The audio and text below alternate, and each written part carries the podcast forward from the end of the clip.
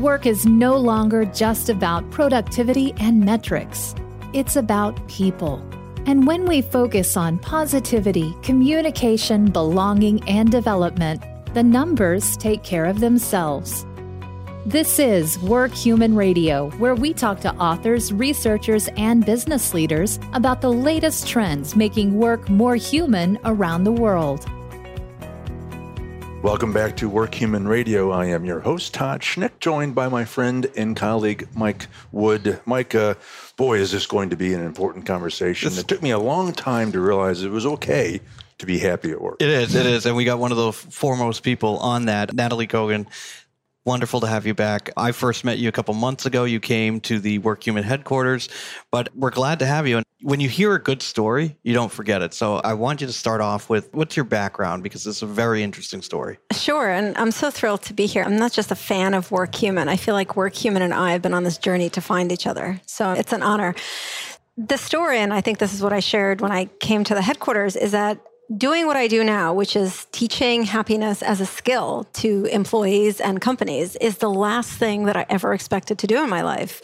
And the story, the journey begins really far. I grew up in the former Soviet Union. And when I was 13, my parents and I left everything we had behind and everyone we knew and the life we knew to try and make our way to the United States as refugees. And we were persecuted in Russia. And so this was a way to kind of escape and get a better life. And we spent a few months in refugee camps in Europe with hundreds of thousands of other Russian Jewish refugees applying for permission to come to the US. And you know, I talk about it now as a story, but I lived through this. It was a really scary experience. I remember being hungry and my mom telling me to not come home before six o'clock because there was no food to give me.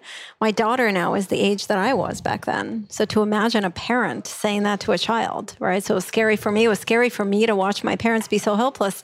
And so, in so many ways, it was a formative experience because when we did get permission to come to the United States, it was the biggest dream. And for me, that kind of set up, in a way, a lot of pressure. Like it was this huge gift to build my life in America. I had to do something big with it. And so we started our journey in America in the projects outside of Detroit. Very grateful to have refugee status because that's when you get welfare and food stamps to get started. And, you know, I was 13. At 13, you don't want to move across the street. I hardly spoke English. The English that I spoke came out of my mouth with a horrible accent. Remember how kind we are in eighth grade? how hmm. compassionate, mm-hmm. right? So I went to mm-hmm. school every day and kids made fun of me and I was in remedial classes because I didn't understand what was being said.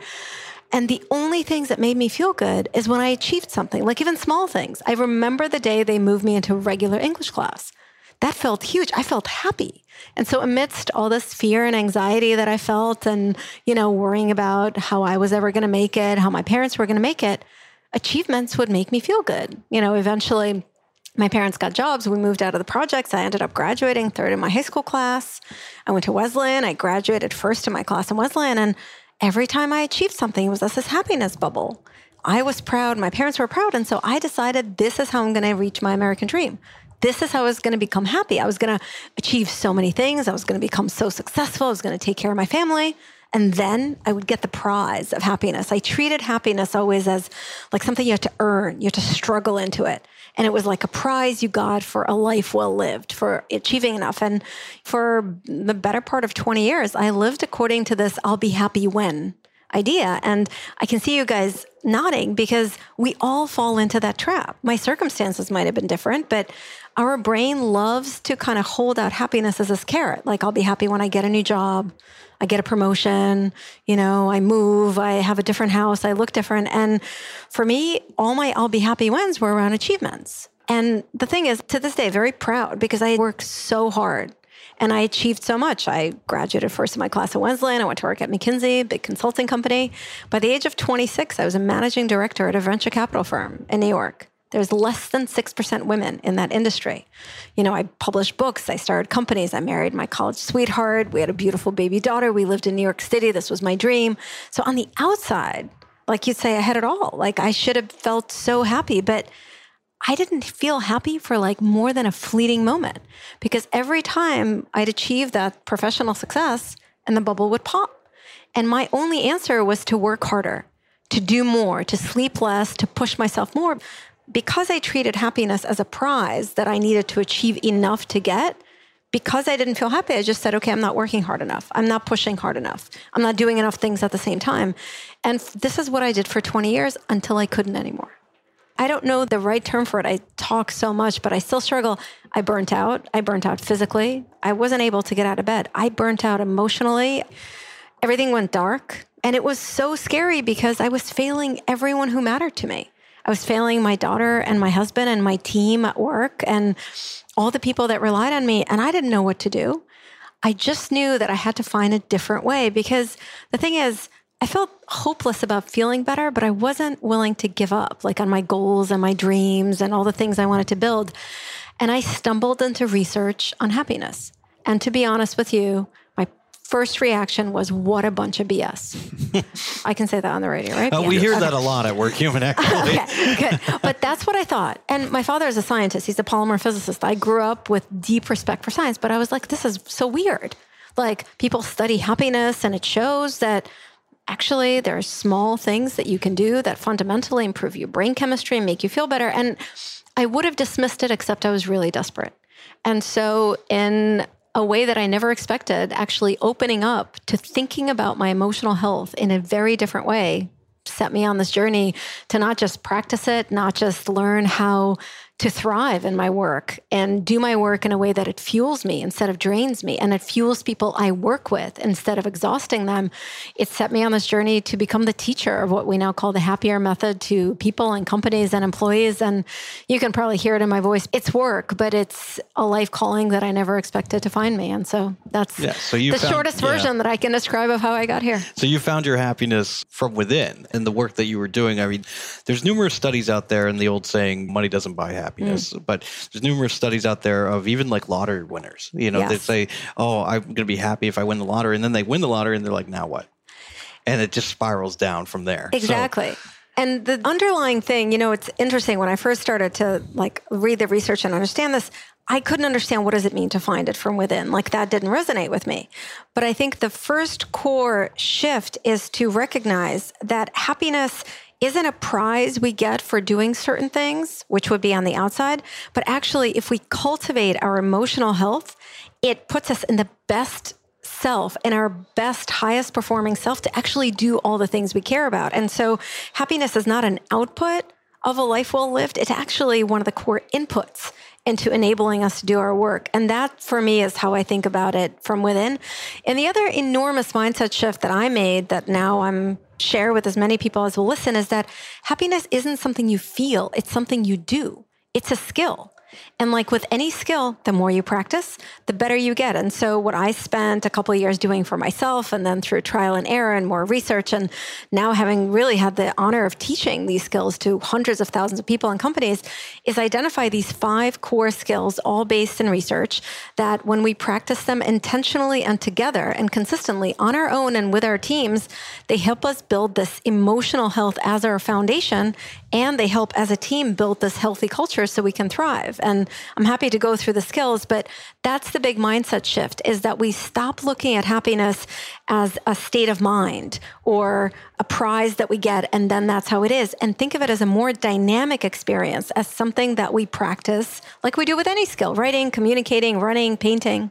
Well, I love the fact that I live in a country where our founding document says we are allowed to pursue happiness. Mm-hmm. But I've long wondered does that mean we think it's something that has to be given to us? Mm. And it was, took me a long time in my life to realize that I could just choose.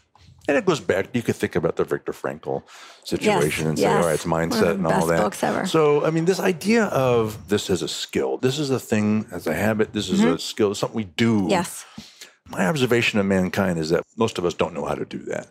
So, uh, and you're also delivering a presentation later today. Mm-hmm. I imagine you're going to be talking about this idea. Yes. So, share with us a bit about how to do this and what are some steps we can take to, to start feeling and being happy. Yes, awesome. So I don't want to go through all the five skills because I actually would love to dive into a few, but I want to give a couple specific practices that if you start there, you're already making huge progress. So one of the core skills that is part of the happier method that I teach is gratitude. Now, when I started to learn about gratitude, I thought it was like a really nice idea. You know, like you come to dinner and Thanksgiving in America, you hold hands, you say, I'm so grateful for this food, and then you chow. Like it was this nice thing. So I was like, I don't understand how this little light idea is going to alter how I feel. And yet there's more than 11,000 different research studies that show when you consistently practice gratitude as a practice, as a skill, and you develop a grateful mindset, it not only makes you happier, it makes you more productive, more motivated, more resilient, on and on and on. And so the point there is to take it out of, oh, it's a nice idea. Like we all know gratitude is good for us but it's only good for us if we practice. And so what I am passionate about and what we why we have a whole happier at work program that we work with companies on is we have to take these nice ideas and this research and practice. And so I want to share my favorite practice for teams around gratitude. I'm going to talk about it in my talk. And I call it gratitude meeting bookends. It is so simple. You begin and end a meeting by sharing your authentic and specific gratitude with another teammate. The only requirement is that you mean it and that you're specific. So, Mike, I'm grateful for you. Your brain goes, eh, my brain goes, eh, not really. but Mike, I'm really grateful about the thoughtful questions you're asking in this interview. So, when you're specific with your gratitude, the recipient feels what researchers call socially valued. And that's why gratitude contributes to our motivation and engagement and performance. And so, begin and end your meeting by doing that. And I cannot tell you how many companies and teams I've introduced this practice to. It sticks. People do it. And the response is incredible because it transforms not just the meeting, but gratitude helps us to build more authentic relationships. And authentic relationships means collaborative teams, means psychological safety, means we do our best work. And the reason I love making it part of a meeting is for two reasons. First of all, gratitude is something a little bit vulnerable. To be grateful for someone, you have to open up a little, and it's not always easy to do at work. There's a statistic I share later in my talk that 58% of employees say they almost never hear gratitude from their boss. And 37% of bosses say they never share gratitude with their employees. There's a lot of reasons, but I think it's uncomfortable. It feels weird. And so when you make it part of a meeting, well, a meeting is natural flow of your day. It doesn't ask you to write a gratitude note or to do anything special. It's already integrated into your day. And the other reason is we all hate meetings. I mean, who gets excited? Oh, I have another meeting on my calendar. Yeah, I'm going to go. And so when you bookend it with gratitude, you actually increase the potential that a meeting is more creative, more collaborative, more inclusive. So that's my favorite practice for teams to practice gratitude. And the other skill that I want to touch on that I'm talking about later today is intentional kindness. Mm. Now, I have to tell you how many times I get on stage or we do a happier at work workshop and I introduce a skill and people look at me kind of like, kindness is a skill. Like, it's so weird. Like, we all think we're very kind. All of us here right now, we think we're very kind, but it doesn't matter if you think you're kind unless you are intentionally practicing kindness as part of your daily life as a skill you're not feeling the benefits and neither is your team. And so I focus on kindness as one of the skills. Actually, when I was doing my research, I came to it from a different place from rudeness, the lack of kindness. The impact of rudeness on our ability to do our work and our workplaces is crazy, you guys. There's an epidemic of rudeness. It's crazy. When you experience an act of rudeness at work, you reduce your work effort by 50%. You reduce the quality of your work.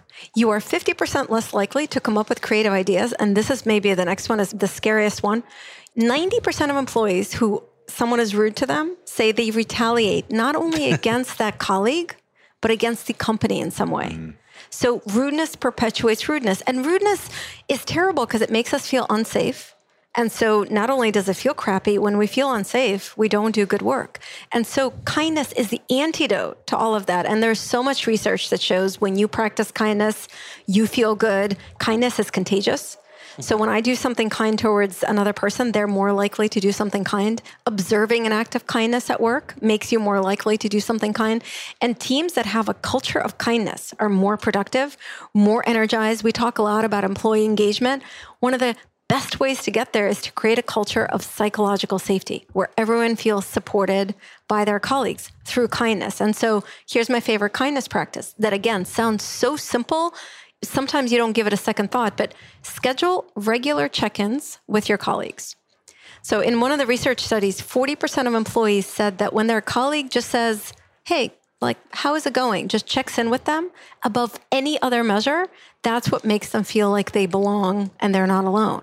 And the reason i use the word schedule is of course we check in with our colleagues from time to time but think of it as a regular practice. Put it on your calendar every day at 3 p.m check in with a colleague. And it's incredible to see teams where that becomes a regular practice because yes they feel uplifted. Yes they feel energized but they feel safe. And what that means is when something goes wrong you're not afraid to tell your boss or your colleagues. And we all know that in work environments, it's very easy to hide mistakes. It's very easy to mm-hmm. hide that. So, kindness, practicing it intentionally as a skill doesn't just create an uplifting team atmosphere, it actually creates this fabric of connection and psychological safety that people are open to sharing mistakes and failures, which then helps everyone improve. So, those are my two practices gratitude, meeting bookends, and scheduling a check in with a colleague to cultivate your gratitude and kindness skills. So, I will say that in our product in the WorkHuman Cloud, we have Conversations, which is a tool that mm-hmm. we set up weekly check ins with staff and you have a set amount of goals and whatever but it's always that real time kind of feedback yes. because if i were to only get a meeting with my boss kevin who you mm-hmm. know if i check in with kevin every tuesday at 9.30 if i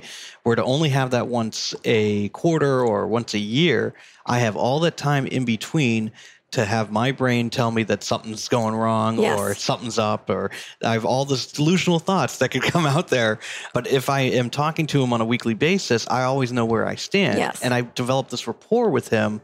So I've, I've been working with him for almost six years now. So awesome. I have that time to, I feel safe. Mm-hmm to basically talk to him about anything. If there's something that I don't agree with that we're doing or there's some sort of problem, it's okay to bring it up. It's not going to affect me. right. What a great example of what a simple practice like checking in can do. Right. So yes. think about that. Think about that on a grand scale of a team or a company. Well, think That's of the awesome. trust that it begins yes, to develop. That's awesome. Nataly, uh, there is going to be that CEO or that management team that's going to say, wait a minute, you think I should be talking to my team about happiness and gratitude and kind of, I have products to build, I have profits to generate. Yes. I don't have time for this frilly, fluffy stuff. thing. Oh, how yeah. Do you, how do you overcome that obstacle? Because I imagine that's pretty common. 10 times a day. Yeah. Yes, yes. and the first way I overcome that obstacle is to tell that person that I so get it. I was them. I spent most of my life as that happiness skeptic, right? Because I thought happiness, first of all, didn't have anything to do with work. It was a prize I would get if I did enough good work. I would get it over there. So, first of all, I get it. And this is one of the reasons that I feel that in a way I was chosen to do this work because I didn't learn about happiness in a lab. I don't have a PhD, that's my dad.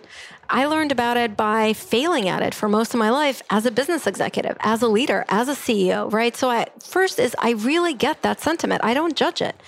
We don't live in a culture that talks about happiness and work in the same place. So I don't expect our leaders to get it. But what I say back is let's look at the research because the research at this point, and you guys know this, is unequivocal. We're not at one or two studies, we're at tens of thousands of studies that show that employee happiness is not an extra, it is not fluffy, it is not woo woo.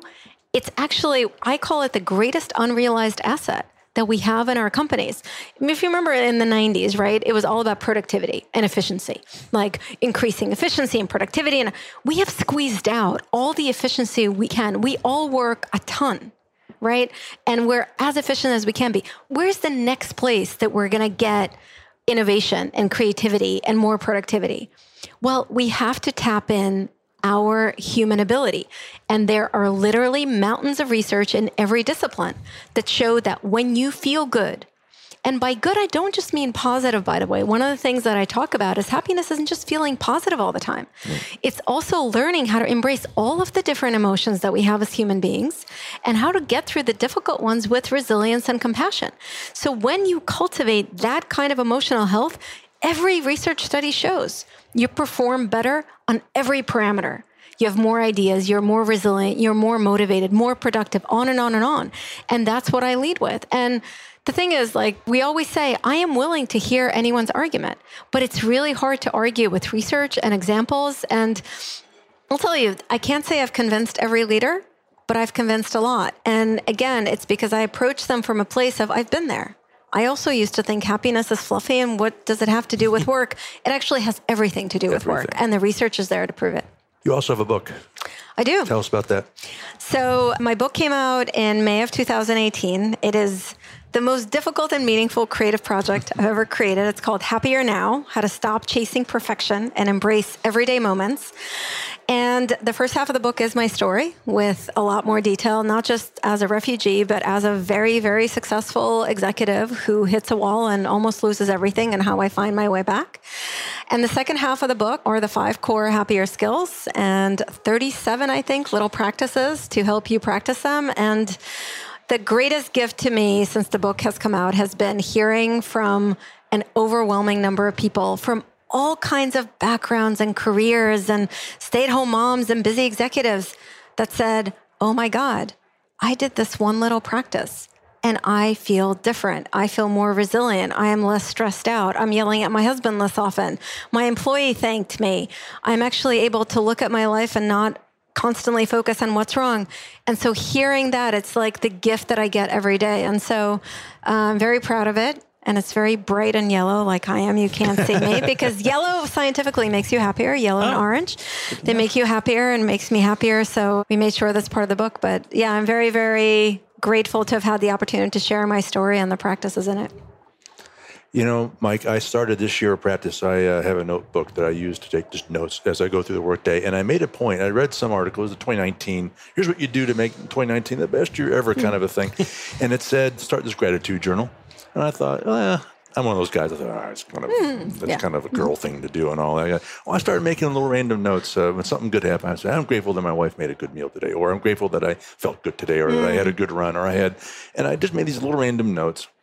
And I don't do it all the time, but I do it when I think of it, and it feels good to do that because mm. you're kind of thinking. It adds mm-hmm. the, but I also realize the treasure of looking back. Yes and saying, wow, a lot of good stuff happened. I yes. thought I had a bad week, but actually there's some good stuff yes. that happened. That's important too, yeah? I love this example. So, first of all, your rock for practicing gratitude, your gratitude here. I always say this, and here's why. So, and this is why what you said is so powerful. Our brains are naturally much more attracted to anything that's negative. We all have what researchers call a negativity bias. And it's a bell curve. So some people have it more, some people have it less, but we all have it because biologically we evolved that way because danger usually comes with negative stimuli. So our brain is constantly looking out to protect us from danger. How does it do that? It looks for any negative stimuli. And so we're much more affected by something stressful happen, something annoying happen.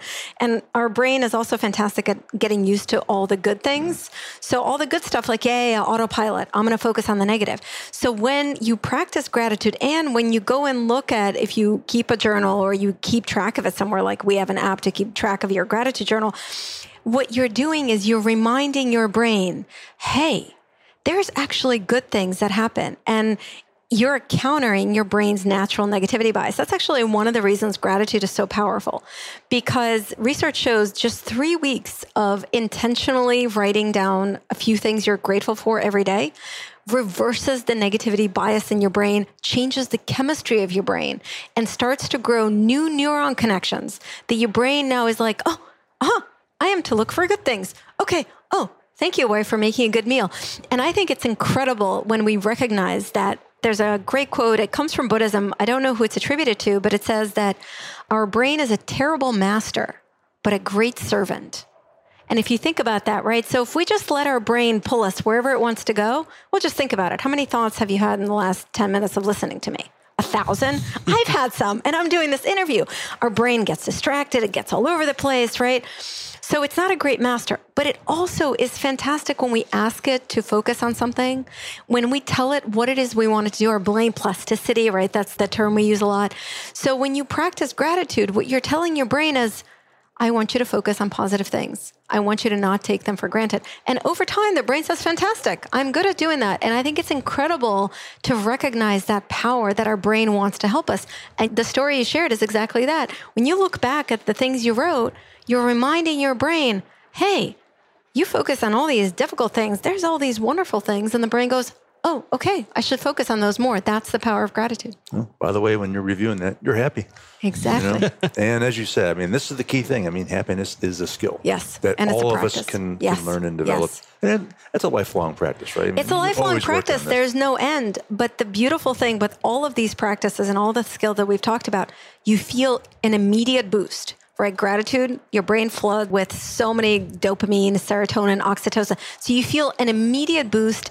And the more you practice, the stronger your longer term emotional health is. And so it's not like drudgery to practice this. You know what I mean? It's not like going to the gym. I mean, I know some people love going to the gym. I'm not one of them, but it's joyful to practice these and you get all these other related benefits. But yes, and I think that's what people ask me. Someone was asking me before, like, what's your mission? And I say, my mission is to democratize happiness. Because when we start to think of it as a skill, it takes away our personal stories. Like my personal story was, I'm a tortured Russian Jew. Have you heard the thing they say Russians are good at? Russians are good at three things suffering, making others suffer, and complaining about suffering. okay, you guys think it's funny. You have to meet the women in my family. I'm in third place my grandma was in first, my mom was in second, I'm in third, but I am amazing at suffering. So my story for a while was, oh, I'm just never going to feel happy because suffering is part of who I am. When you approach happiness as a skill, it takes away our personal stories. I hear from so many people like, oh, I'm just really a negative person. There's no such thing. You may have a heavier negativity bias, but if you practice, you'll improve. And treating it as a skill makes it accessible to anyone. Doesn't matter what job you have, how much money you have, your background, your nationality, your sex. It doesn't matter. It's a skill, just like riding a bike. Anyone can learn to ride a bike. My daughter plays the piano. Anyone can learn to play the piano. And this is my ultimate mission is to democratize happiness because it is accessible to all of us. It is not just a nice idea. And the only thing that it requires is for us to change how we think about it and to practice.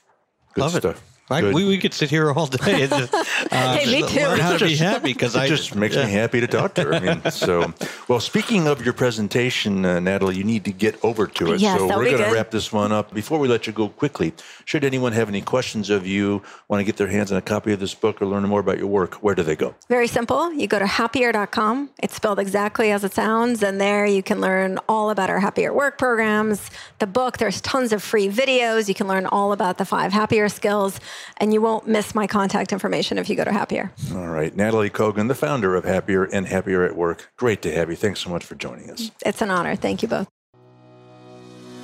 If you want to see business leaders, culture keepers, and industry experts come together to share the latest research and ideas for making work more human, you need to be at Work Human Live in 2020, May 11th through the 14th in San Antonio. Visit workhuman.com to see the full lineup of speakers and reserve your spot in the number one conference of 2020.